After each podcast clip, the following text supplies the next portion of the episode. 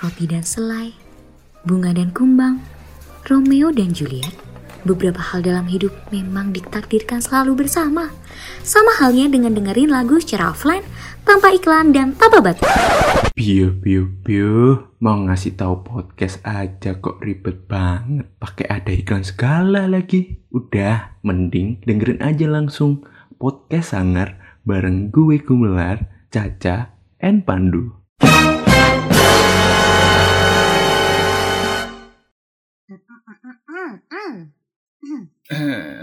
Apa nih? Ada apa nih? Kenapa nih? Kenapa nih Caca batu-batu? Apa nih? Ada apa nih? Aduh, aduh, aduh, kak. Aduh-aduh ya. Gimana nih? Kayak di kayak di JT sama Rena ya. Iya, kayak kayak apa? Kayak ya? aduh aduh aduh aduh. Kena kenapa nih? Kayak apa Tolong, ya? tolong itu dibaca tuh, udah dikasih tulisan tuh, tolong dibaca. Oke, oke. Nah, kak, sekarang Mm-mm. Jeng jeng jeng jeng Ada apa nih, Cah? episode 12 Alhamdulillah. ada apa tuh kak? Alhamdulillah episode 12 ya Hmm. kak. Aduh, Ya, tumpangnya udah kemarin. ya. Nah. Ada ada organisasi Hmm. 101 berarti baca gitu kak 101 Ini kok gimana ya aku mau tanya ya Allah. Aduh ini kurang briefing ya. Ini kayak agak sedikit. Wah. Kok Jadi jadi awkward sih podcastnya kita? Iya, jadi awkward. Ini ada apa sih? Kenapa kita podcastnya apa? Podcastnya agak awkward ya. Jadi kali ini nih judulnya udah kelihatan guys dari judul podcastnya itu organisasi 101 sebenarnya kita mau membahas apa sih gitu kan gitu loh Gitu pembukaannya tuh. Ca, harusnya Iya oh agak- gitu oke oke Mungkin mungkin nggak apa-apa Du. Mungkin Caca lagi grogi aja nih. iya nih karena Iya, kita Karena- gini, Kak. karena apa nih Ca? karena karena ada bintang tamunya kak Wah, aduh. Banget. Jadi grogi ya Caca ya. Ada bintang Hmm, tamunya. Nah, bintang tamunya itu siapa? sebelum Eh, sebelum Nanti dulu. Sebelum Nah, sebelum nanti dulu nih Eh, kagum oke. nanti dulu Mm, nanti dulu. Udah gak sabar nih aku ngenalin bintang tamunya kita siapa. Waduh. aduh nah sebelum itu kak aku mau Hmm, nanya nih ke hmm. kak Gum sama kak Pandu dulu nih Hmm. kak Gum sama kak Pandu kira-kira ikut organisasi nggak sih sekarang Ikut aku. kalau alhamdulillah. Pandu aku tahu sih Iya. kak Gum Gue Ikut gimana? dong. Ta- tapi ini seperti tuh? paguyuban sih, bukan kayak BEM sama Hima sih. oh iya Dita ya Iya, iya, iya, Iya. Mungkin boleh cerita dikit gitu apa Hmm, organisasi Apa ya? cerita tentang apa ini? Kesibukannya? eh, organisasi apa gitu kak Hmm, paling ya duta, ketahu kan paguyuban duta ya menjadi role model terus memperkenalkan fakultasnya seperti apa. Pokoknya menjadi wajah lah, wajah dari fakultas tersebut. Waduh. wajah gak Biasa. tuh Face of Fakultas Ekonomi dan Bisnis ya ternyata ya. Wah, Eh, keren. Bahaya sekali Kalau Anda Caca, ya. Caca organisasinya apa? Caca organisasinya apa nih, Ca? Iya, sama dong kayak Kak Pandu BEM dong, Kak. Oke, BEM Nah, ya. BEM gitu. Nah, tapi kok- Anak BEM semua Iya. nih, gile gile gile. Nah, tapi Kak, gue start kali ini kan kalau kita BEM fakultas ya, Kak. Us, Terus gimana tuh, Kak? Mm-mm. spesialnya kita langsung mendatangkan dari BEM Universitas Airlangga. Dan bukan kaleng-kaleng nih. Aduh, ini Yang kita hmm, ibu- pejabat penting ya. Kita kedatangan pejabat ini, kedatangan petinggi. pejabat penting gitu. Nih. Petinggi penting Yo, gitu. eh, Siapa nih? langsung Siapa nih, Gum? kita panggil Mas dulu. selaku ketua BEM UNER, monggo. Oke, selamat malam teman-teman. Assalamualaikum warahmatullahi wabarakatuh. Waalaikumsalam. Waalaikumsalam warahmatullahi. Dari ngomongnya udah kelihatan Iya. ya, wah ini seorang Emang BEM apa ya? Ketua itu terlihat berwibawa dan bijaksana. Iya, gitu bener langsung banget, Iya. kelihatan. Beda sama kayak kita ya. Kita ngomong aja kayak kurang briefing Iya, ya. iya, Tapi bener. beda nih. Kita aja mau ngomong aja. eh, eh, eh, kalau Mas Risyad udah langsung, gua- gua- udah terbiasa gitu. iya benar.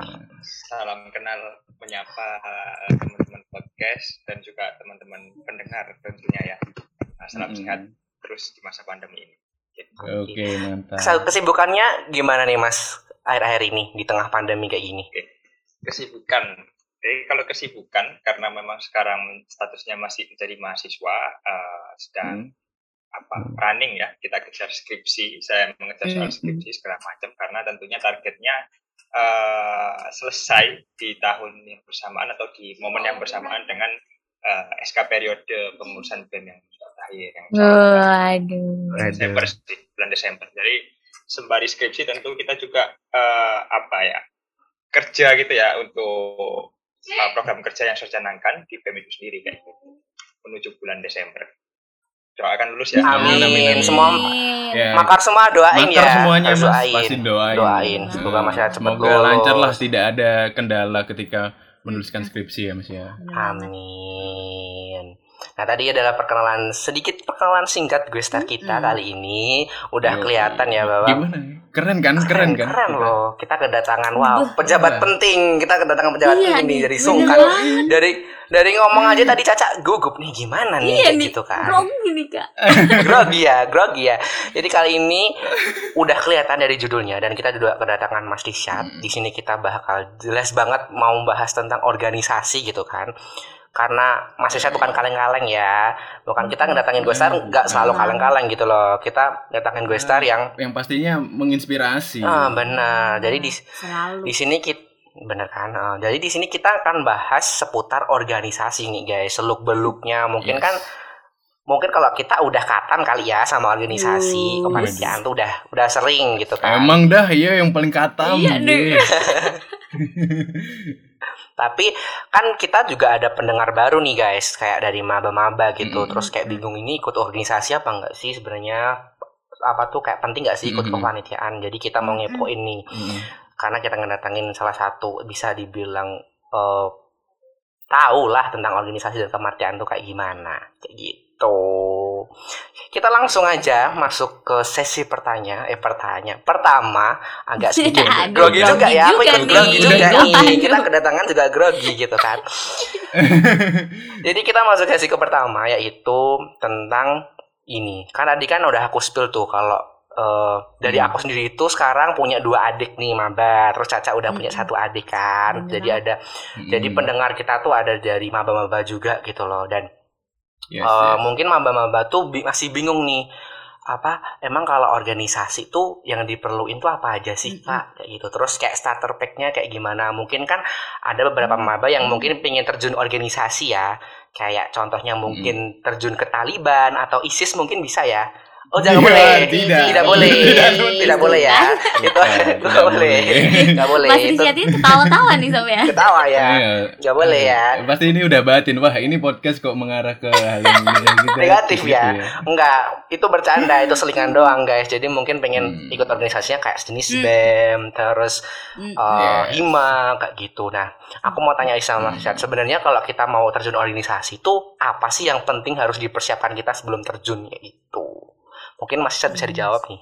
Apa sih mah yang harus dibutuhin gitu? dari saya pengalaman saya sendiri masuk organisasi itu sangat penting ya sangat penting kenapa karena tentu di organisasi itu kita mela- melatih soft skill melatih bagaimana komunikasi bagaimana kita bercakap-cakap dengan eh, satu individu dengan individu yang lainnya melatih kepemimpinan misalnya dan sebagainya nah itu kalau misalkan kita tarik ke kebutuhan yang sifatnya general paling general gitu ya kita bicara soal kebutuhan skill di revolusi industri 4.0 misalnya atau masyarakat global tentu skill-skill itulah yang eh, harus diimbangi gitu. Skill kepemimpinan, skill manajemen, skill eh, komunikasi dan lain sebagainya. Di sisi lain ada hard skillnya yaitu keilmuan kita yang kita pelajari di kehidupan sehari-hari di perkuliahan gitu. Yang eh, mungkin yang dari FSD ya belajar eh, keilmuannya, eh, yang dari basic belajar keilmuannya, EVA dari keilmuannya, FK dari keilmuannya dan seterusnya dan seterusnya. Tapi di samping itu di organisasi lah menurut saya eh, penting diasah soft skill soft skill yang betul-betul beriringan kayak gitu. Mhm. Nah, tentu kita semua tahu ya di organisasi itu eh, banyak sekali macamnya gitu. Yang paling penting mungkin Iya. eh, kita tahu ya ada organisasi yang sifatnya seperti BEM gitu. Ada yang misalnya kayak duta gitu kan. Tapi yang Iya. sekarang itu yang lebih ngetren itu kan eh, ada komunitas-komunitas nih, misalkan komunitas sebum, kalau teman-teman tahu ya sebum bungkus itu, atau Mhm. komunitas-komunitas entah itu eh, skateboard dan segala macam, bahkan komunitas yang hobi seperti itu. Nah, tapi komunitas-komunitas yang terorganisir itulah yang kadang-kadang justru secara nggak sadar kita bisa belajar banyak dari sana. Karena misalkan kayak komunitas Iya, motor benar. sekalipun kadang-kadang mereka ada pengabdian kayak gitu kan, pengabdian masyarakat, eh, bagi-bagi nasi bungkus, bagi-bagi masker, dan lain sebagainya. Jadi, eh, organisasi itu penting menurut saya, cuman bagaimana memilih organisasi dan lain sebagainya itu Nah itu yang harus disesuaikan dengan passion kita masing-masing. Kayak saya nih dari ilmu politik, prodinya dari Fakultas Ilmu Sosial Ilmu Politik. Jadi mungkin uh, BEM salah satu uh, apa wadah untuk praktek di organisasi yang baik. Hmm. semua orang itu BEM itu tertarik dan cocok sebenarnya.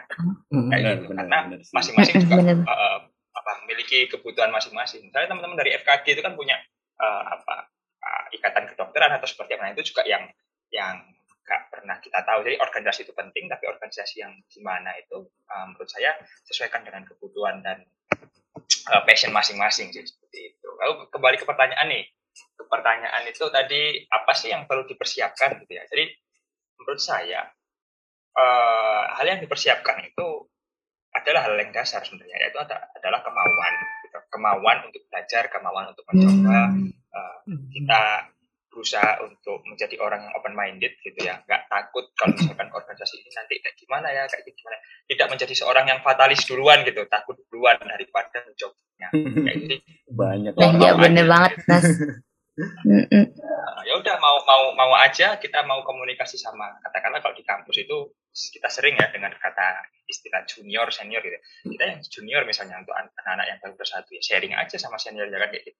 Kalau misalkan di komunitas yang lain ya udah sharing aja sama seniornya yang di komunitas itu gitu kan.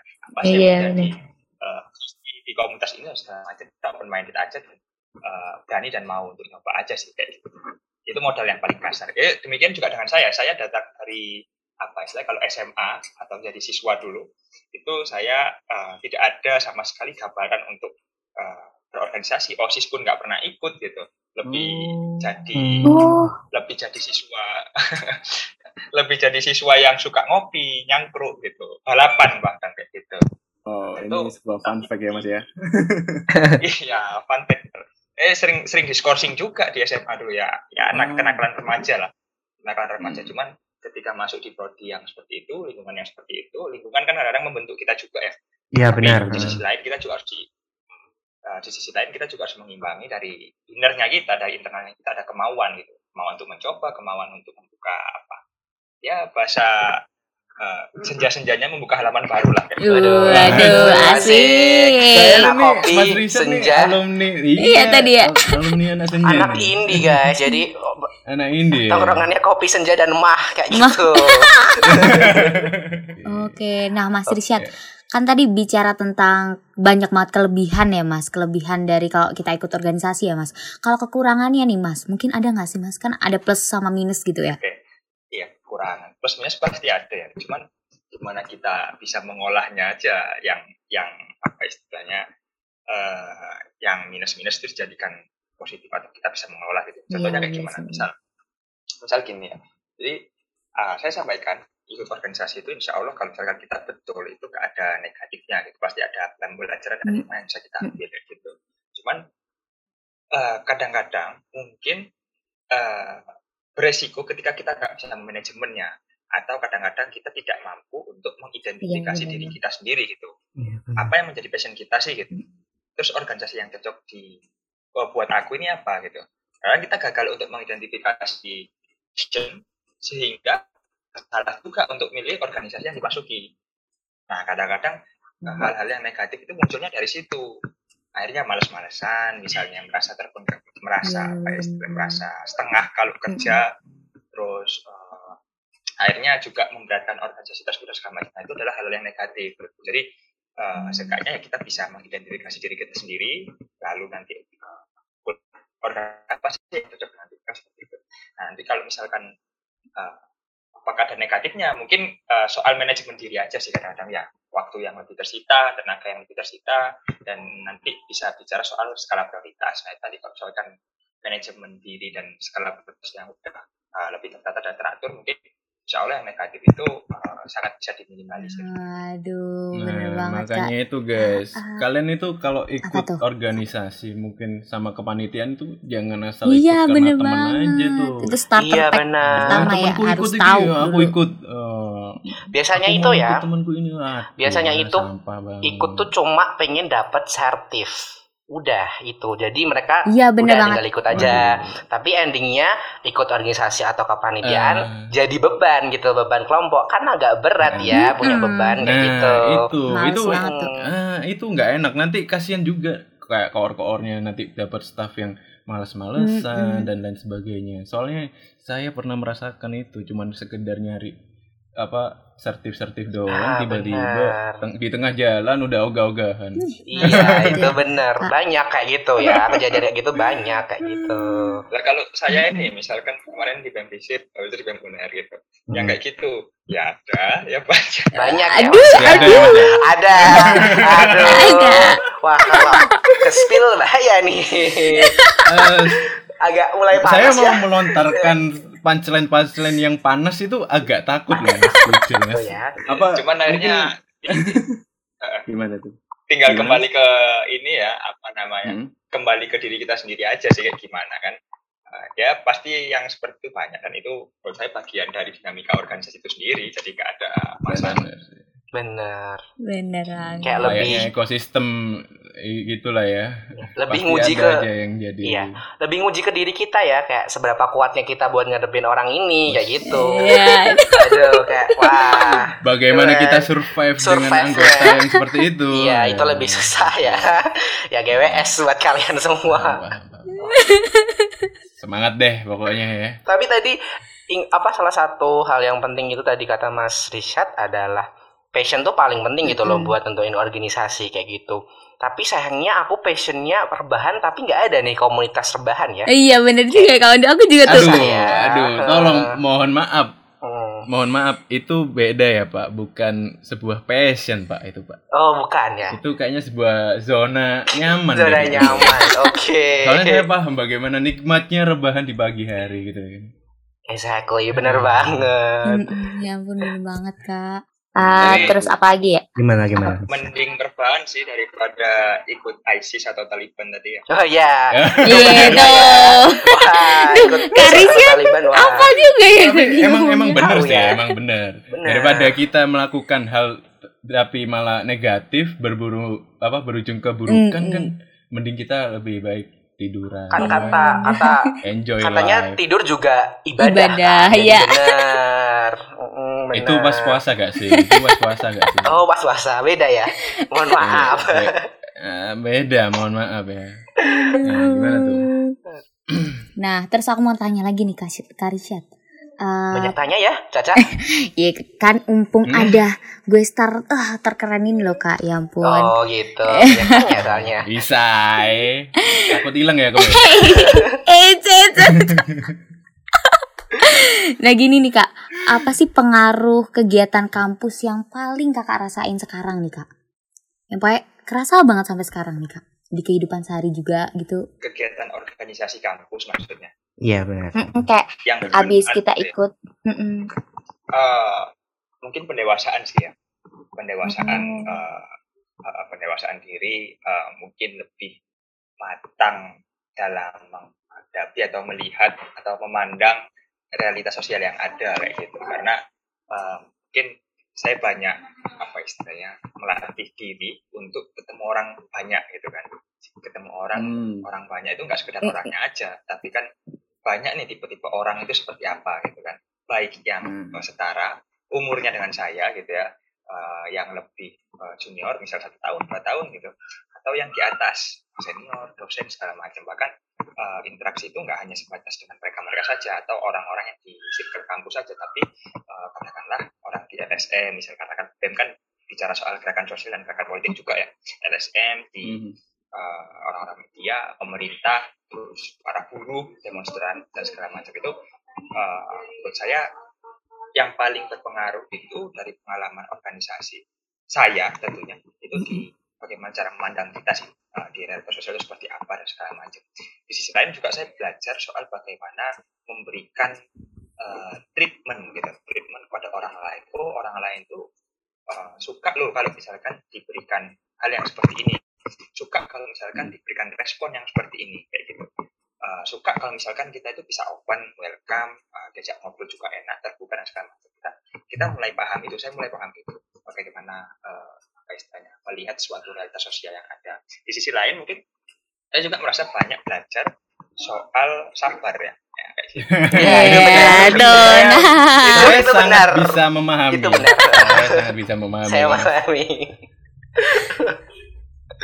jadi belajar belajar sabar karena uh, sangat banyak gitu ya istilahnya uh, interest atau bahasa ininya kan kepentingan dari masing-masing orang itu kan macam-macam gitu. dan semua itu nggak bisa kita uh, harapkan garisnya tegak lurus gitu dengan uh, harapan Hmm, kita iya. kayak gitu kan. Entah itu di organisasi entah itu di warung kopi bahkan. Bahkan misalnya ketika ya ini cerita nih baru-baru nih ya. Iya. jadi misalkan kemarin saya itu bicara sama pedagang kaki lima nah beberapa Hmm. pedagang kaki lima di sekitar Uner itu eh, istilahnya ya mau dulu itu bekas gusuran gitu yang direlokasi waktu saya seperti Hmm, Uner sekarang hmm, hmm. akhirnya bisa direlokasi. Cuman ketika direlokasi itu, saya juga interaksi dengan para PKL-PKL tersebut, kaki lima tersebut. Namun dari kepentingan PKL-PKL sangat berbeda-beda gitu. Ada PKL yang dalam tanda kutip mungkin agak nakal gitu ya. Kenapa agak nakal? Karena ada satu lahan yang ibaratnya bukan lahannya dan segala macam, tapi disewakan pada orang lain, dijual pada orang lain. segala macam. Jadi eh, iya, kadang-kadang kita juga melihat perspektif sosial itu uh, sangat luas gitu. Kadang-kadang kita juga nggak bisa serta merta menghakimi dan segala macam marah-marah dan segala macam karena karena memang ternyata oh dibuat kebutuhan yang memang sangat mendesak misalnya untuk istri yang sakit dan segala macam kayak gitu. Terus latar belakang orangnya yang mungkin yang tanda kutip preman dulunya bu- eh, belani masyarakat juga dengan getol dan segala macam. Jadi Waduh. semua itu kita melatih melihat suatu fenomena itu dengan perspektif A, sampai muter gitu. Misalkan teman-teman ini mungkin apa namanya pernah diberikan analogi dengan dosen atau siapa pun ya kita misalkan Hmm. ada angka nih dari sini angka uh, ada angka ya angka ada angka 6 gitu kan ada angka Hmm. 6 gitu kalau dilihat dari bawah itu misalkan saya berdiri di sisi yang bawah gitu saya melihatnya angka 6 gitu tapi ada orang lain yang melihat dari sisi atas itu kan angkanya angka 9 bukan Oh iya angka 6. benar. Mm, Ada Bener, gitu. Eh, bener. kadang-kadang kita juga nggak bisa maksain itu atau yang lain misalkan pensil nih. Pensil kalau misalkan dia berdiri nih berdiri di meja terus kita lihat dari atas itu mungkin sekilas kayak titik gitu. Kalau misalkan kamu tanya Hmm. apa ini? Ya itu titik gitu. Tapi jangan lupa ada perspektif lain. Oh ternyata itu yang di sini adalah batang. Yang dari ini adalah mungkin runcing dan sebagainya. Kita nggak bisa maksakan bahwasanya oh ini titik. Ya wis pokoknya kudu titik kayak gitu nggak bisa. Jadi Aduh. harus ada apa perspektif yang sangat luas itu Oh gitu. Nah, Ternyata iya sih itu ternyata ir- ikut Ternyata- organisasi dan kepartian 11 12 kayak kita deketin jodoh ya guys ya. Iya bener Iya. banget ya. Harus Harus ada- melihat-lihat. terus merasakan Lihat-lihat. pendewasaan gitu kan Iya, bener juga ya. Ternyata kayak iya sih iya bener karena, karena tadi dijelasin juga sama Mas Isyad kita harus sabar pertama itu bener ya. Yang ikut organisasi Hmm. merasa nggak kesabarannya diuji di organisasi ini nih. Iya Pasti, pasti dong Iya, kak. pasti Ya kan. ampun. Karena bertemu variasi Iya. variasi dari banyak Variasi orang unik tuh unik gitu kayak ada yang unik gini, ada yang gini. unik ya unik Unik dalam ya. tanda kutip ya ya terus ada harus juga peka juga pengertian persis kita Hmm. kayak deketin deketin ibaratnya aku deketin cewek guys wah iya eh Iya bener. iya eh iya kayak deketin aku pas PDKT mbak pacar aduh curhat Iya, ya iya, bukan iya. cerita Ah, ah. tolong Oh, ya bukan ini, ya, ini bukan ya. sesi cerita untuk cinta ya beda Hmm. gitu oh beda ya? beda Iya. kayak gitu tapi mirip-mirip lah iya mirip Oh, Mas Rizal bilang mirip-mirip. Berarti emang bener, guys. Perlakukan teman di organisasimu sebagaimana engkau mendekati jodohmu. Uh, Oh, tuh, bisa. tuh, bisa Bisa. cakep cakep. ya. Aduh, the day bisa dari duta kita ya. iya dari duta bener Tapi kalau saya kebalik gitu, Mas. Gimana itu, Mas? Jadi kalau saya itu entah ya, kalau sama doi nggak bisa kayak gitu, bingung. Aduh. Waduh, gimana ini? Gimana ini? Mungkin mungkin eh, setelah ini kalau Mas Rizal butuh eh, konsultasi bisa menghubungi saya atau tanya-tanya perihal kayak tips and triknya gitu bisa So banget. suhu banget ya ini Kita kapan bisa sharing-sharing gitu. Iya nih, aduh, buaya mas ini kalau apa gumelar mah. Iya nih. Kalau ada yang bening dikit di sleber nih orangnya. Weh, eh, enggak ya, enggak ya. Ntar salah paham ntar Oh ya. ya, nanti Ini pawangnya marah ya. Nanti pawangnya marah. Nanti pawangnya marah. Parah banget lu. Parah banget aja bang. Satu anjing. Oke. Oke. Nah, ngomongin organisasi nih, Mas. Nah, pastinya ketika kita mau ikut organisasi, ada tuh yang namanya pengkaderan kan. Atau yang bi- biasa kita kenal di kampus kayak ospek dan lain-lain sebagainya. Nah, kalau menurut Mas sendiri itu esensi dari pengkaderan itu buat apa sih di ada ada di organisasi dan pastinya juga kalau ngomongin pengkaderan itu selalu identik sama yang dibentak-bentak, Iya. yang dimarahin, yang disuruh ini itu, yang katanya bilang zaman mulu seenak deh, si angelan zaman Nah, tuh. iya bener. bener kan? Iya benar. Nah itu silakan mas, menurut pendapatnya mas itu bagaimana esensinya tuh? Iya, iya. Kalau esensi mungkin menurut saya ya tidak ada yang berubah ya. Artinya apa? Esensi yang paling utama itu nggak ada yang berubah. Jadi uh, ospek itu adalah tujuan tujuan awalnya adalah untuk mengenalkan gitu kan, mengenalkan budaya, culture dari suatu apa istilahnya. Kalau lingkupnya universitas ya universitas, fakultas ya fakultas gitu.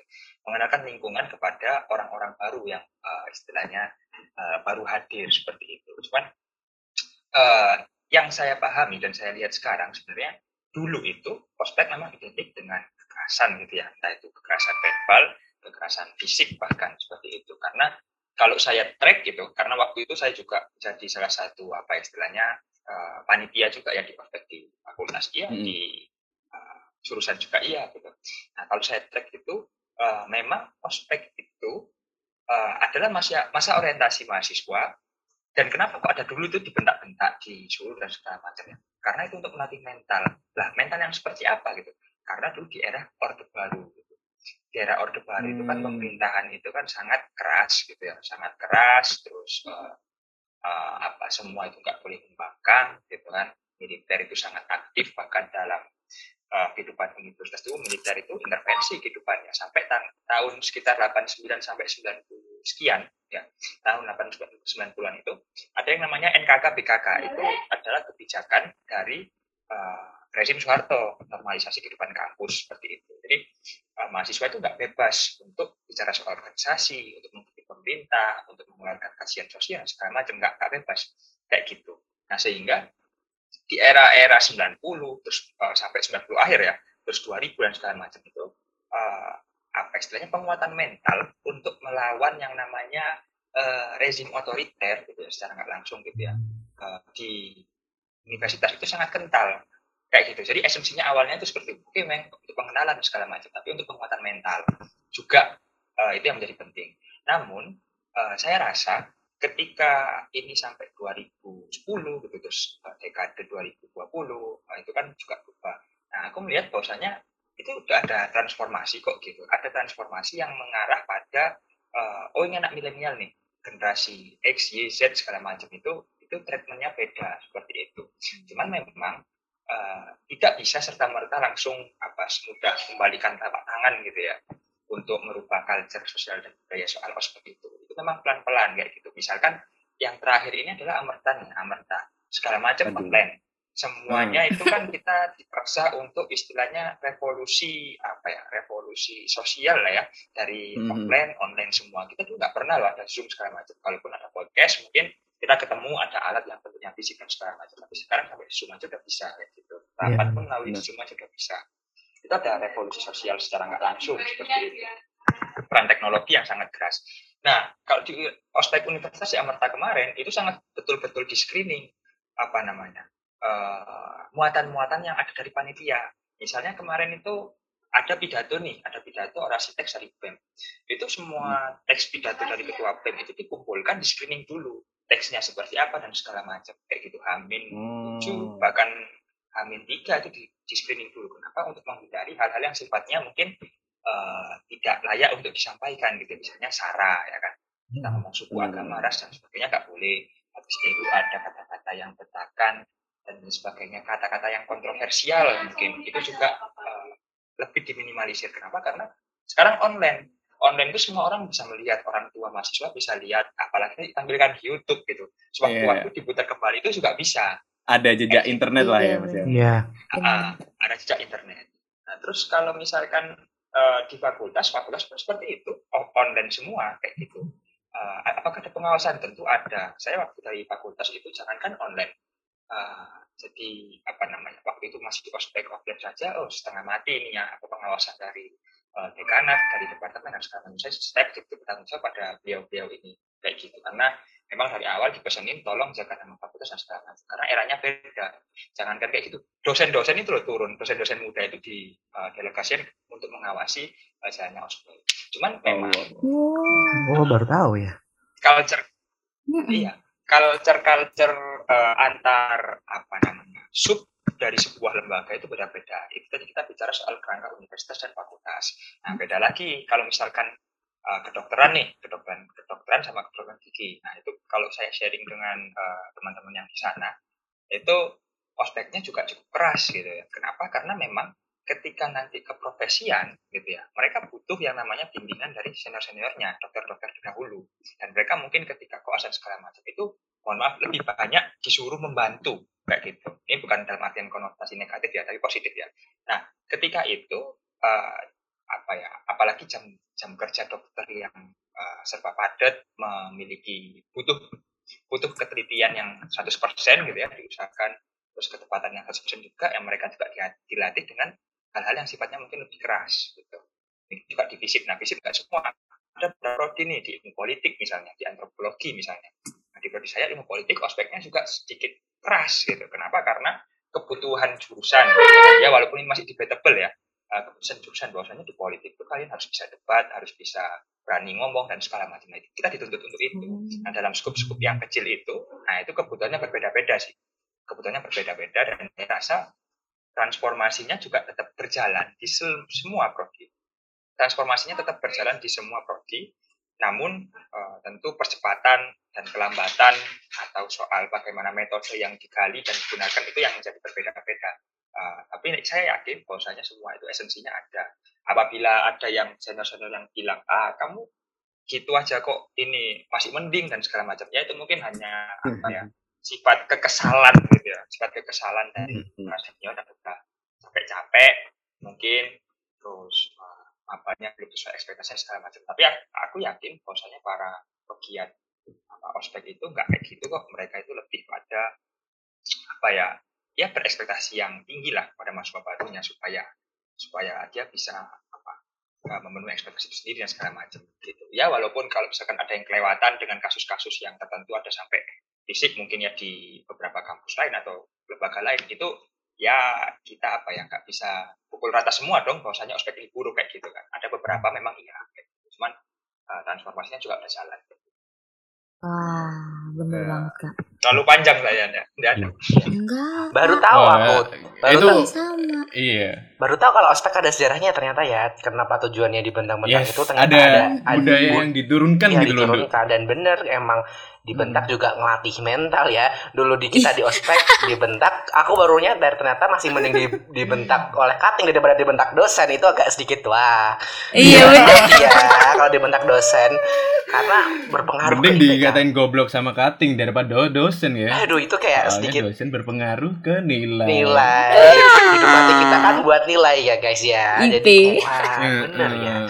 terlatih bener banget Iya. tadi Tapi ini sih mas, kalau ngomongin katanya kan dibentak kan untuk ngelatih mental, pasti ada aja alasan dari netizen yang di luar sana. Ngelatih mental ya bisa aja dengan inilah itulah. Nah, itu mungkin ya alasan-alasan mereka aja kali ya mas ya untuk menganggap bahwa kayak mungkin ospek itu nggak usah di apa nggak usah diadakan ditiadakan saja gitu.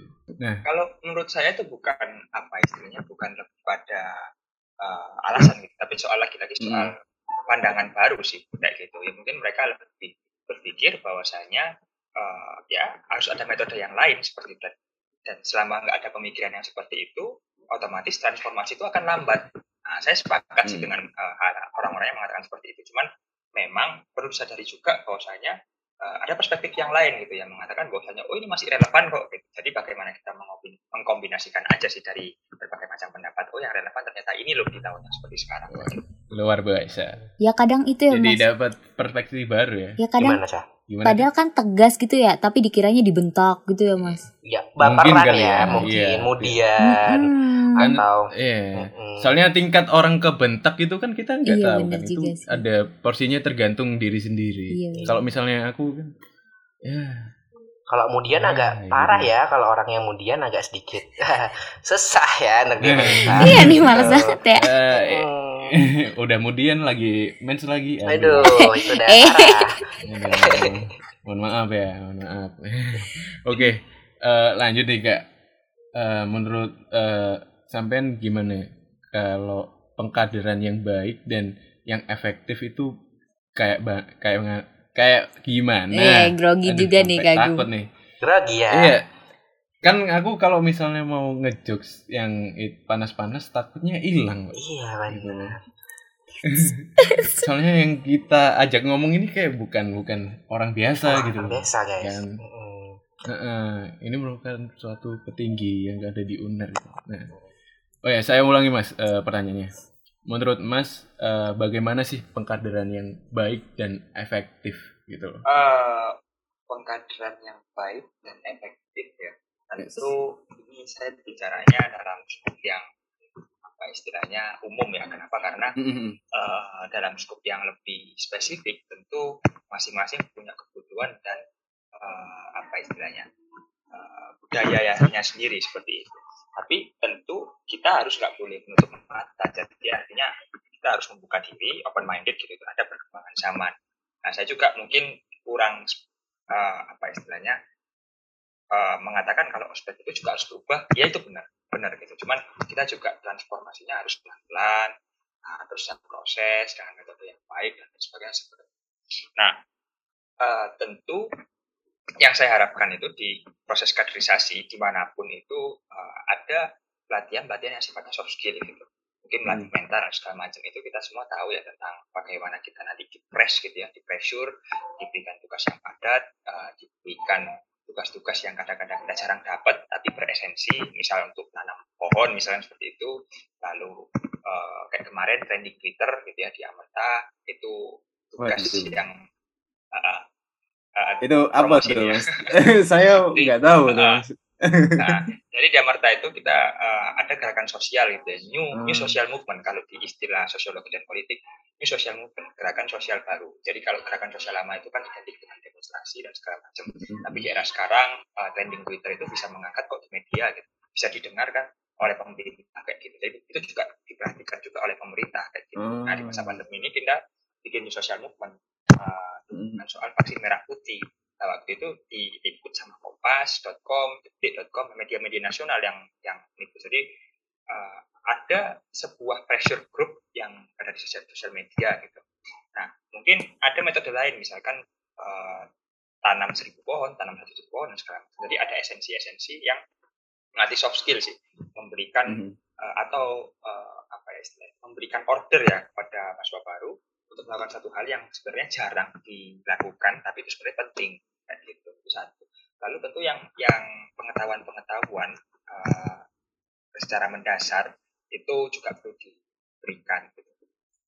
Mhm. pengetahuan-pengetahuan secara mendasar seperti apa kadang-kadang mungkin materi gitu ya nah Mhm. kaderisasi itu kan sangat banyak. Jadi misalkan kalau di universitas kita berikan materi keormawaan, kita berikan materi jiwa korsa misalnya, eh, dan lain sebagainya. sebagainya.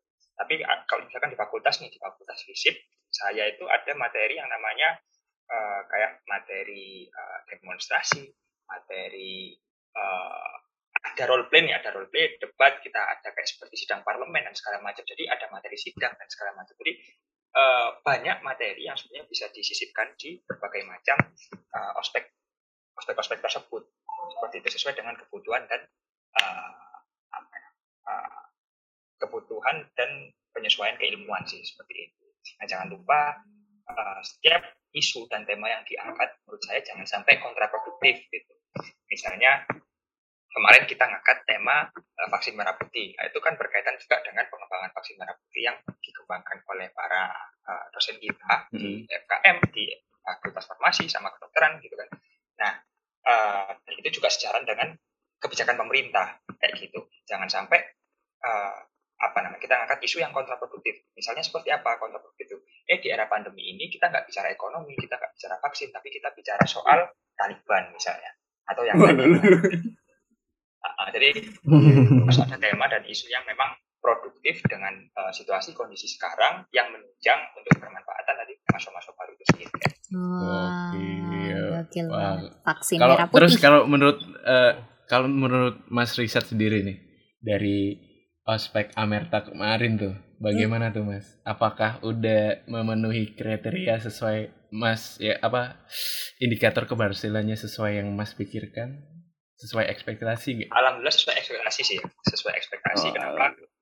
Ah, kenapa? Gak ada apa-apa mas. bukan- Gak. Sumpah aku gak ada apa-apa loh teman-teman. iya, nggak apa-apa, nggak apa-apa.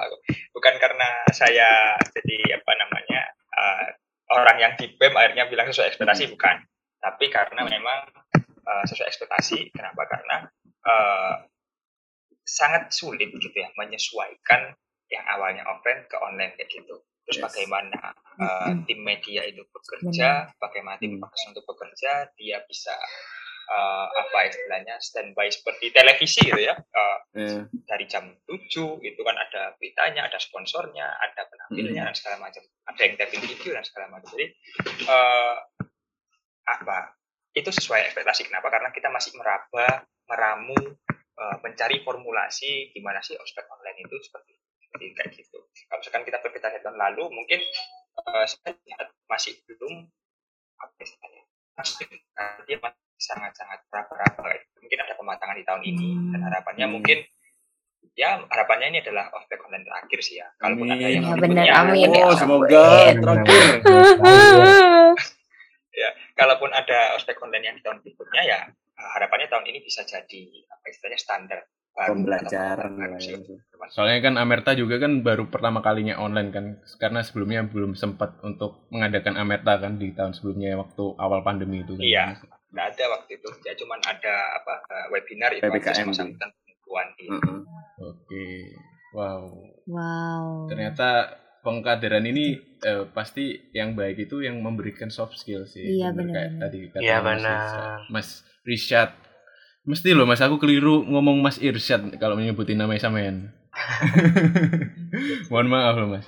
Nah, terus kayak kayak di ospek jurusanku tuh kayak membawa nilai visioner. Jadi kayak dia itu memperkenalkan analisis SWOT gitu, terus diajarin bikin CV, terus diajarin bikin roadmap biar para maba ini bisa eh, apa ya tahu ke depannya itu mau kayak gimana. Dia itu bisa menata masa depannya gitu. Iya bener.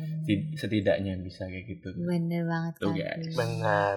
Intinya kan baik ya buat maba gitu. Jadi pengkaderan sendiri tuh Mm-mm. sebenarnya Yes, tujuannya baik, baik. tapi mungkin ada Mm-mm. beberapa orang yang Mm-mm. lihatnya tuh cuma sebelah mata kayak gitu kan. Sebenarnya tujuannya Iya, baik bener banget. loh kayak Eh. gitu. Dan apa ya? Dan mereka tuh mikirnya cuma hari ini gitu loh guys. Karena kayak wah hari ini berat Nah, deh, Iya, tapi tidak bener. buat mikirnya Ah, ke depannya kayaknya gitu gambar kan. ke depannya kayak gitu. Jadi sebenarnya Hmm. apa pun yang ada jangan diterima mentah-mentah kayak gitu. Entah iya bener Agak sedikit bijak ya omongan saya Kayak- hari ini. Wah. Kayak pepatah lama, Duk. Apa? Berakit-rakit dulu, berenang-renang ke tepian. Iya Kita sakit-sakit benar. dahulu, baru senang-senang. Iya bener. Duh cakep Kalau banget di- ya. Asik asik. Aduh. Iya, tapi kalau di kalau ditilik-tilik ya juga benar ya tentang pengkaderan dengan dibentak-bentak tuh juga ngefeknya ke kita tuh sekarang Iya. ngefek gitu loh kita sebagai mentalnya semakin Mm-mm. kuat ya di tempat Iya, bener entah itu di tempat dosen ataupun bener, apa pun bener. itu semakin kuat guys benar Mm-mm. ternyata Soalnya soalnya jujur ya, aku Hmm. dulu itu salah satu orang yang kayak menolak ospek. Kenapa menolak ospek? Selain karena itu kayak di sebagai ajang perpeloncoan iya biasanya. benar Juga kayak itu tadi eh, dimarahin, gak jelas lah. gini. Hmm. Tapi eh, karena ini juga udah ngomong dengan sesepuhnya, yes terus juga mendapatkan insight baru Eh, juga. Dibuka Eh, mata batin. Pemahamannya, yes, Wah, bukan mata batin ya. Habis ini bisa ngeliat tuyul di rumah ya, kayak. indra keenamnya kebuka. Jadi gitu guys. Aduh.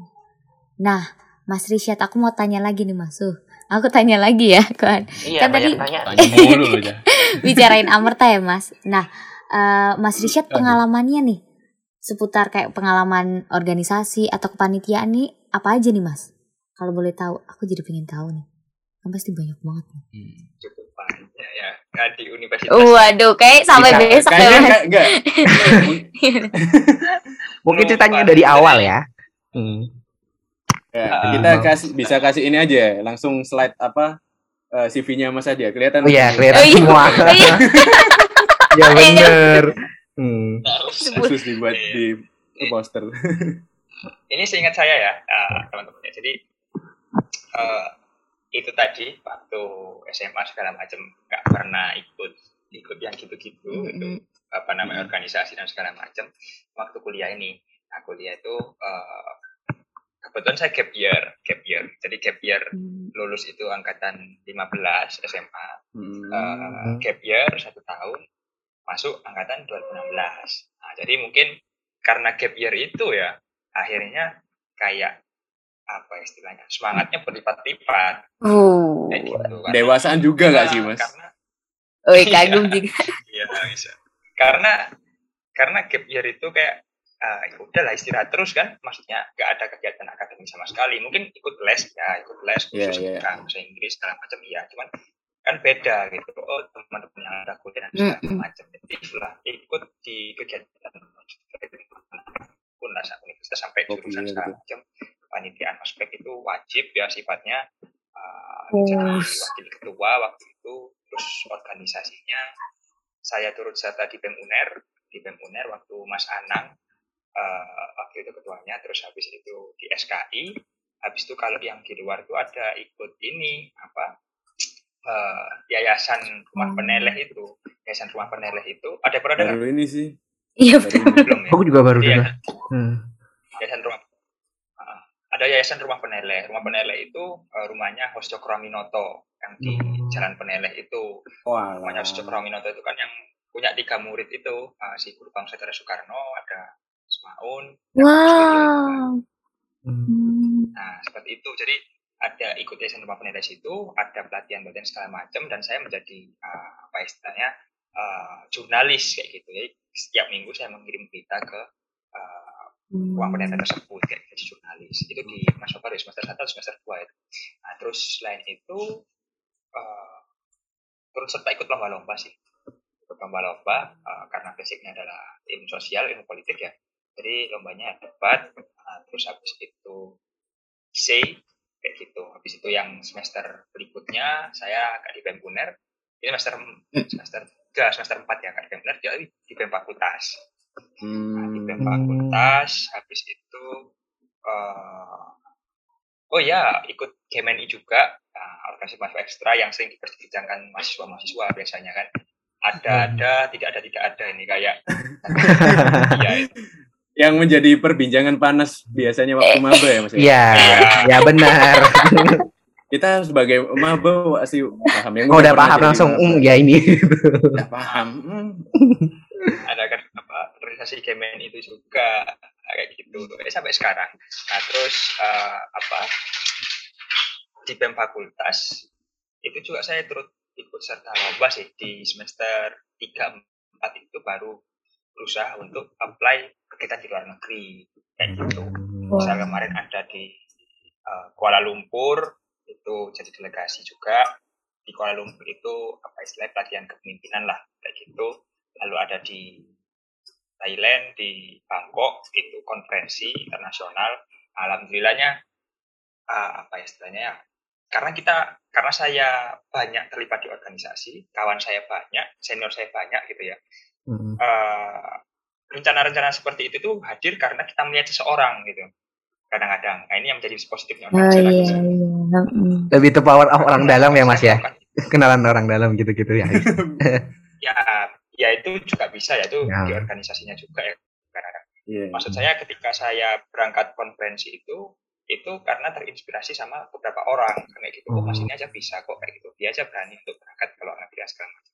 Saya tanya lah konferensi itu seperti apa? dan sebagainya. Nah ketika saya me- melakukan penelitian itu juga saya banyak sharing banyak konsultasi. Oh sama dosen ini loh disambungkan sama dosen ini. Ah, terus ah, disarankan untuk cari sponsor. Saya sponsor aja ke Garuda ke ah, misal ke apa, Pertamina dan segala macam kayak gitu jadi saya pun akhirnya oh tahu oh ini jalannya kayak gitu. jadi saya Iya. usaha terus usaha terus ah, cari sponsor penelitiannya jalan segala macam ya alhamdulillah ke terima untuk di berangkat ke Bangkok dan segala macam lalu berikutnya ke Tokyo Wow. Wah, Iya, banyak ya. Mantap banget mas. Bisa sampai besok online ya ini ya. Sayangnya online ya, Mas ya. Ah, cuman ah, apa namanya ah, waktu itu memang apa istilahnya ya di semester berapa itu semester lima itu kalau nggak salah ya setelah setelah ikut program-program internasional terus nasional nah baru ada proses apa namanya politik ya pencalonan di fakultas segala macam Hmm. ada di di fakultas jadi Pemira, ya pemira. alhamdulillah di ketua pemira hmm, yang antar ormek itu yang ada ada nggak ada Wah. Aduh. Aku nggak ikut-ikut Yang deh. menjadi perbincangan hangat. Aku tidak ikut-ikut ya. Aku nggak ikut-ikut. langsung bendera Ah. putih. Merah putih. Nah, terus habis itu ada apa namanya eh, di tahun berikutnya mungkin ada pemuner segala macam ya ikut saya ikut serta.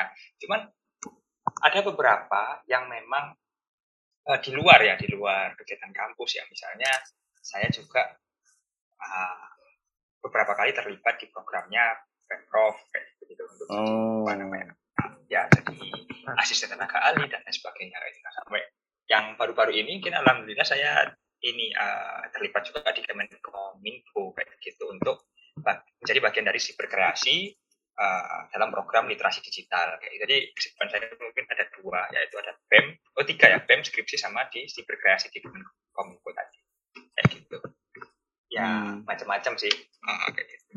Terus terkait ini apa namanya yang di Kemen itu juga sampai sekarang gitu ya eh, terus serta aktif segala macam Eh, apa apa kegiatannya juga aktif gitu ya terus banyak banyak banyak habis waktu juga di sana. jadi macam-macam sih teman-teman, kayak gitu cuman karena ada di semester yang uzur gitu ya orang tua juga udah kapan lulus kapan lulus gitu kan segenap segenap pemikiran saya alihkan kepada skripsi Oke. beberapa persen Waduh, Banyak banyak, ya. banget iya nih. Banyak Ya, ya. Gak salah kita kita manggil dong, iya bener banget. Mm-mm. Di dalam kampus, di luar kampus juga. Bah, Aktif. Ngeri, ngeri. Tapi tadi aku Nah. sebenarnya sempet pengen tanya sih mas kayak ada nggak sih culture shock? Karena tadi SMA bilangnya nolap ya ibaratnya kayak nolap gitu nggak nggak ikut-ikut terus tiba-tiba di kuliah banyak atau nggak langsung ikut itu ada nggak sih kayak culture shocknya gitu?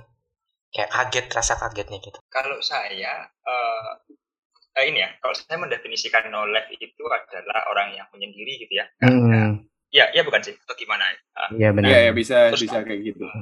nggak aktif menyendiri gitu suka main gadget sendiri atau punya kehidupan sendiri gitu kan tapi saya beda bukan yang seperti itu tapi Oh beda-beda. saya nggak ikut osis eh, nggak ikut eh, kegiatan eh, sekolah pun ya ala kadarnya ya berangkat itu saya cuma eh, apa resek gitu ya Iya benar.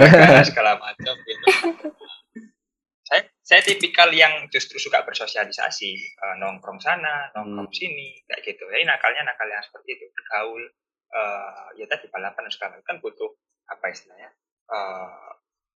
apa ya waktu untuk bersosialisasi. Cuman yang saya rasakan saya jawabannya adalah nggak culture shock nggak ada culture shock. Kenapa? Karena eh, ternyata ketika saya kumpul-kumpul gitu ya dengan teman-teman kadang-kadang nakal gitu kadang-kadang eh, apa istilahnya banyak bertikai dan segala macam itu justru eh, kalau kita bisa ambil hikmahnya gitu ya itu Mhm.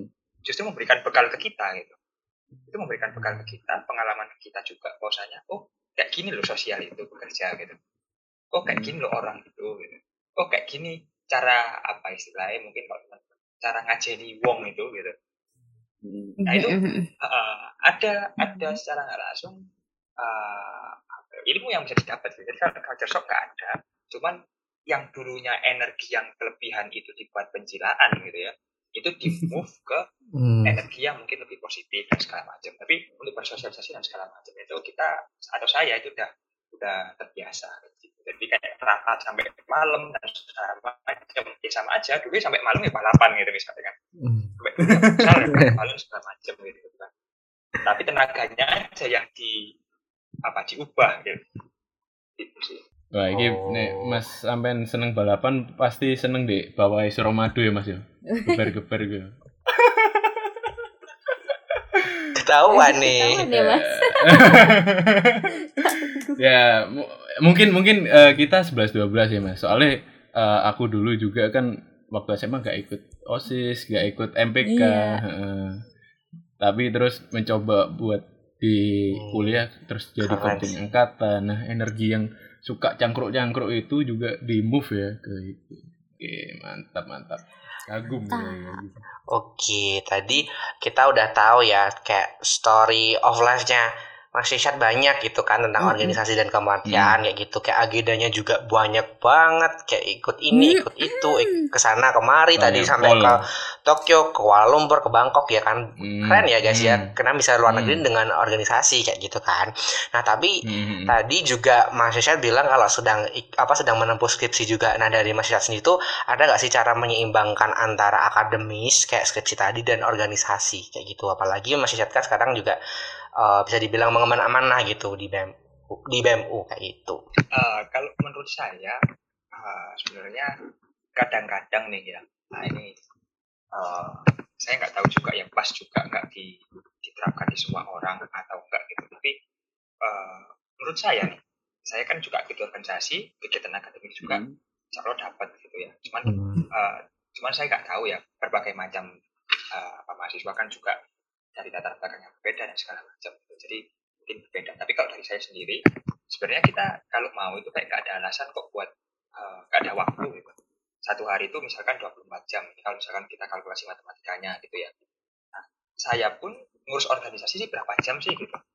Ya mungkin kadang-kadang kalau misalkan dirasakan oh sibuk banget ya dan segala macam. Mungkin iya gitu. Tapi nggak sesibuk itu dan nggak semenyita waktu itu sebenarnya kalau misalkan kita bisa manajemen dengan baik ya eh, ditata jadwalnya jam sekian hari sekian oh ini jadwalnya hari ini jam ini rapat dengan ini misalnya lalu hari ini sekian tetap kok walaupun saya di harus saya di fakultas segala macam tetap kok ada hari libur misalnya hari minggu gitu kan tetap kok masih bisa jalan-jalan sama teman misalnya tetap bisa Mm-mm. ngopi kok gitu. Cuman kadang-kadang kita nggak sadar gitu. eh ternyata keenaan ngobrol ngopi eh sampai 4 jam 5 jam eh akhirnya Ah, Ya. penyakit sih itu. Nah, ketika tepar itu eh ya udah kita nggak sadar aja loh. Tadi lo aku di kafe lo ngopi kayak gitu. Tapi apa iya ketika rapat itu kita sampai menghabiskan 4 jam 5 jam itu kan ya sebenarnya nggak juga kalau menurut saya seperti itu. Iya benar. Sebenarnya ada hal-hal lain yang bisa di eh, dialokasikan waktunya. Sehari 24 jam itu menurutku sangat cukup ya katakanlah 9 jam tidur atau 8 jam tidur. Sisanya sangat banyak mas. Ya. Eh, sampai bantu orang tua pun juga masih masih bisa kok seperti itu. Benar. jalan akademik jalan. Cuman ini saya nggak ingin untuk istilahnya dalam tanda kutip eh, apa ya eh, sok gitu ya. Kenapa? Karena saya paham karena masing-masing dari mahasiswa itu kebutuhannya beda-beda. Ada yang eh, eh, apa ya harus atau diwajibkan untuk bantu perekonomian keluarga dan lain sebagainya itu sah gitu. Apakah nanti dia memilih organisasi atau kerja itu sah gitu. Tapi eh, ketika teman-teman katakanlah memilih antara organisasi dan kerja itu nggak ada masalah gitu. Yang menjadi masalah adalah organisasi organisasi dan rebahan dijadikan pilihan. Kayak gitu. Nah, nggak boleh dua. Ayo lo, ayo lo. Aduh dimarahin nih.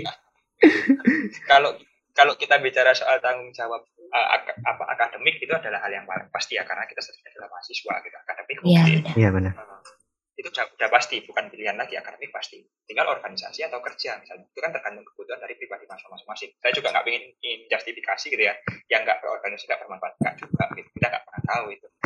Cuman jangan sampai pilihannya adalah organisasi atau rebahan atau organisasi atau males-malesan dan segala macam itu. Kayak gitu. Dengan alasan atau dalih lo akademik lo udah banyak gitu. Nah, itu sangat sayang sih. Kenapa? Karena pasca itu pasca berkuliah eh, mungkin dari 100% aku bisa bilang 70 sampai 80% gitu ya itu, organisasi itu akan sangat bermanfaat gitu.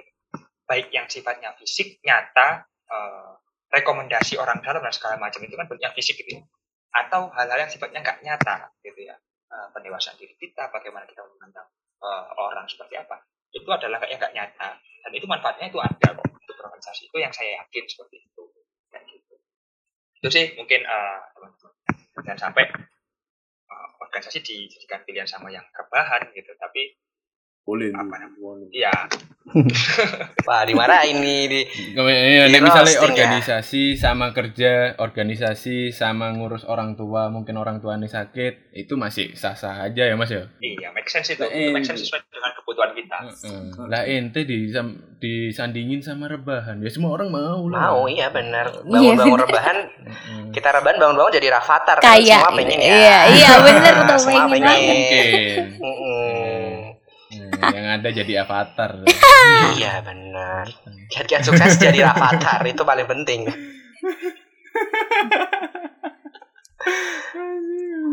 Nah guys, ternyata tadi itu adalah secara singkat nih kita podcast kali ini sama nggak singkat juga sih agak lama ya Iya, ternyata satu jam kita ngomong ya. sama Ini kayaknya udah hampir sejam sih ya. Nah jadi kita udah satu jam nih ngomong sama Iya, apalagi ngomongin yang hot-hot Aduh, gitu. jangan Pak, jangan ya. Tolong maaf durasinya agak sedikit over nanti kan. Ya kita udah di penghujung akhir nih guys, karena kita udah satu jam Mm-mm. ngomong ya tentang organisasi, kepanitiaan, apa sih efeknya kayak gitu. Yes. Dan kita di sini juga Hmm, plus, ya, plus minusnya harus kayak kedatangan juga eh, Mas Richard gitu kan cerita tentang organisasi kayak gitu. Nah, aku pengen deh minta dari Mas Richard tuh kayak closing statement sih tentang organisasi itu pen, apa buat mahasiswa-mahasiswa terutama mahasiswa baru sih kayak gitu. Yes. Iya Mas dan khususnya nih kayak kemarin kan juga BEM UNER kita yang tahu kan banyak sekali kesandung kasus yang akibat dari oknum-oknum tersebut Mm. nih. Nah, pasti maba itu kan juga berpikiran nih, aku bingung nih.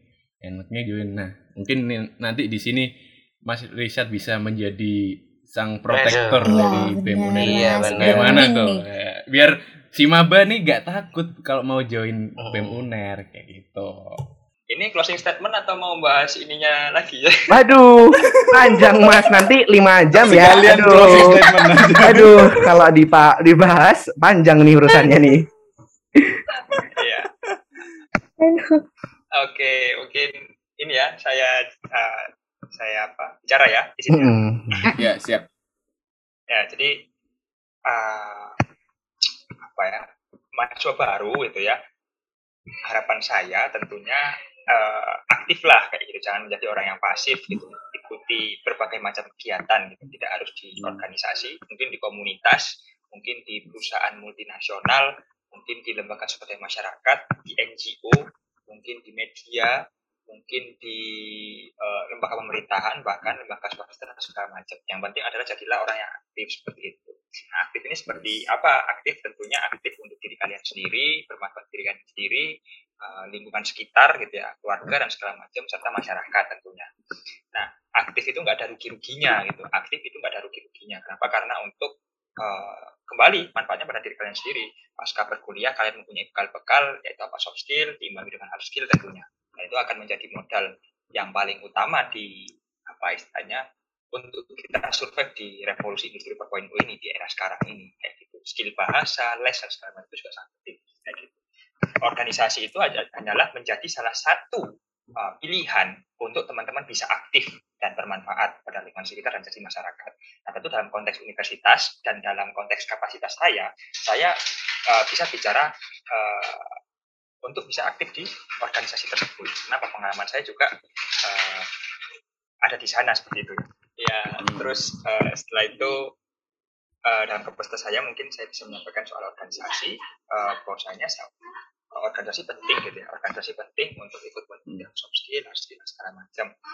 Cuman memang eh, sebelum masuk organisasi tentu kenali diri sendiri dulu, identifikasi diri sendiri dulu, kebutuhan, tujuan, dan juga passion. Setelah itu cocokkan aja sama yang namanya eh, organisasinya gitu. Oh kira-kira ini organisasi ini cocok nih buat saya. Nah masuklah ke sana gitu ya. Masuklah ke sana, belajarlah tapi yang jangan setengah-setengah gitu, yang total sekalian supaya bisa menjadi yang eh, yang lead organisasi tersebut gitu ya. Eh, jadi kita jangan Hmm. sampai setengah-setengah dalam menjalani apa pun itu kayak gitu. Apalagi kalau misalkan udah gitu. Nah ini juga berkaitan dengan berbagai macam dinamika dan polemik yang ada di Pemkot itu sendiri. Tentu dalam eh, realitas sosial, dinamika sosial dan politik itu kita nggak ada yang tahu gitu ya. Misalnya seperti apa? Misalnya nih, kita nggak tahu hari ini kelihatannya di TV ayam-ayam aja gitu. Eh ternyata besok eh, ketahuan KPK mengumumkan ada menteri yang korupsi dan ditangkap operasi tangkap tangan dan segala macam. Kita nggak pernah tahu itu. Ada yang korupsi bansos misalnya. Lalu misalkan eh, eh, hari ini nggak ada apa-apa. Eh ternyata besok ada kebijakan eh, amandemen undang-undang dan segala macam. Nah, eh, dinamika sosial itu yang perlu dipahami sangat cair gitu, sangat cair. Tapi eh, dalam kecairan itu tentu kita harus perlu bijak gitu ya dalam eh, mengambil sikap eh, apa namanya supaya kita juga bisa apa ya, berselancar di berbagai macam dinamika itu. Kembali lagi kepada perspektif-perspektif tadi gitu. Misalnya kalau kalau teman-teman gitu menganggap uh, oh Uner nih kemarin ada yang terlibat kasus ini ini ini ini. Ya sudah jangan dijustifikasi jangan uh, apa istilahnya digeneralisir. Ya Oh, semua, benar. uh, semua Bener semua- banget mas. semuanya bobrok semuanya ini semuanya ini. Oh jangan kayak gitu. Kasihan teman-teman yang lain. Uh, kasihan staff-staff saya misalnya kayak gitu? Benar. karena justru mereka uh, staff-staffnya itu yang dia urunan urunan uang segala macam eh uangnya di, diambil gitu lah. Itu kan kasihan juga kayak gitu. Nah, kita harus bisa uh, selalu jernih gitu dalam melihat situasi kondisi kalau bahasa hukumnya mungkin duduk perkaranya gitu ya. Hmm. itu kita harus bisa jernih melihat suatu fenomena oh uh, ini nih duduk perkaranya gitu. Berarti sebaiknya seperti ini harusnya seperti ini. Oh ini yang salah. Oh ini yang benar. Dan segala macam gitu. Dan dan uh, insya Allah ya untuk yang benar ini kita nanti akan buka magang nih buka magang untuk mahasiswa baru tentunya untuk mewakili mahasiswa Hmm. baru. Dan jangan sampai kerangka berpikirnya itu Bemuner itu lembaga yang korup bukan. Apakah nanti kalau misalkan ada menteri-menteri di negara ini yang korup terus dia ditangkap terus negaranya dibiarkan kan nggak kayak gitu. Kalau tangan ini sakit jarinya ini sakit eh, bukan tangan yang dipotong tapi jarinya yang diobati kan kayak gitu. Bukan. Nah. kita nggak kita nggak generalisir oh tangannya udah nggak nggak fungsi nih karena ininya sakit jarinya sakit ya potong tangannya jangan seperti itu juga nah itu kita harus bisa jernih melihat situasi kondisi dan nanti kalau misalkan teman-teman ada yang mau tertarik di Bemuner ya silakan bergabung Yeay. Nah, Oke, mantap. Nah, tuh teman-teman Intinya, makar semuanya. Eh, intinya satu tadi ya denger ya apa namanya jangan dijustifikasi terus yang kedua Mm-mm. ya yang Mm. namanya beberapa eh, masalah itu ya ibaratnya ya sebagai bumbu lah ibaratnya kan orang tuh pasti pernah kesandung pernah apa nah jadi sebagai pembelajaran dan apa ya nggak semuanya kayak bakal kesandung terus kok nanti bakal ada jalan yang cerah gitu Wah, agak bijak ya ngomongnya ya mohon maaf Wah, sangat agak bijak, udah ya. sangat bijak. Cocok kita. Mm. Perbincangan kita bijak dengan orang yang bijak juga sebagai tamunya. Waduh. Sungguh luar biasa. Nah, pokoknya teman-teman makar semua yang masih maba jangan lupa buat itu ya, pantengin terus IG-nya Iya Bemuner ya bener Mas ya. Buat informasi magangnya ya. Oke, mantap. Udah sih mungkin. Oh, ada lagi Mas. Silahkan. selain magang di Bemuner Hmm. eh, insya Allah di minggu depan ya kalau enggak ya bulan inilah bulan ini kita Iya, akan ada audiensi nih ada audiensi ke uh, IKA UNER IKA UNER itu kan Wah. namanya adalah Ibu Kofifah nah Wow. ini mungkin harapan kami gitu ya harapan kami itu selain memfasilitasi magang untuk teman-teman yang mahasiswa baru kita bisa bekerja sama dengan IKA untuk mendelegasikan magang untuk mahasiswa yang udah semester 7 ke atas atau bahkan fresh graduate. Karena apa? Hmm. Untuk kita di era sekarang, di era pandemi itu kan sulit ya fresh graduate karena nggak tahu nih segala Hmm, benar, soal Iya benar-benar. tentang pekerjaan. Ke- Kadang-kadang kita ditanya pengalaman kerjanya apa gitu. Nah, paling nggak ada pengalaman kerja atau makan segala macam itu yang eh, apa istilahnya eh, diwadahi dan mampu kita itu juga bisa Mm-mm. menjadi salah satu ibu mungkin itu. Semoga lancar dan doakan untuk dari Ika juga bisa apa mau Amin. untuk eksekusi pada Bemuner. Amin, Amin. Semoga lancar. Amin mas Soalnya- lancar. Amin amin amin. Soalnya pasti menguntungkan juga buat kita nanti. Soalnya saya bener rencananya banget. Semester besok mau ambil magang juga nih sambil skripsi. Waduh. Bisa lah ya Gum ya. Diambil. Bisa Mm-mm. lah. Semangat kagum. Ya, yo, eh, oke, mungkin itu Nah, aja ya. kita Kalian di ada kata-kata guys. terakhir gak? Gimana tuh kak? Mm-mm. Wah kayak Ada mau kata-kata terakhir? dieksekusi ya. Nakutin kata-kata ya.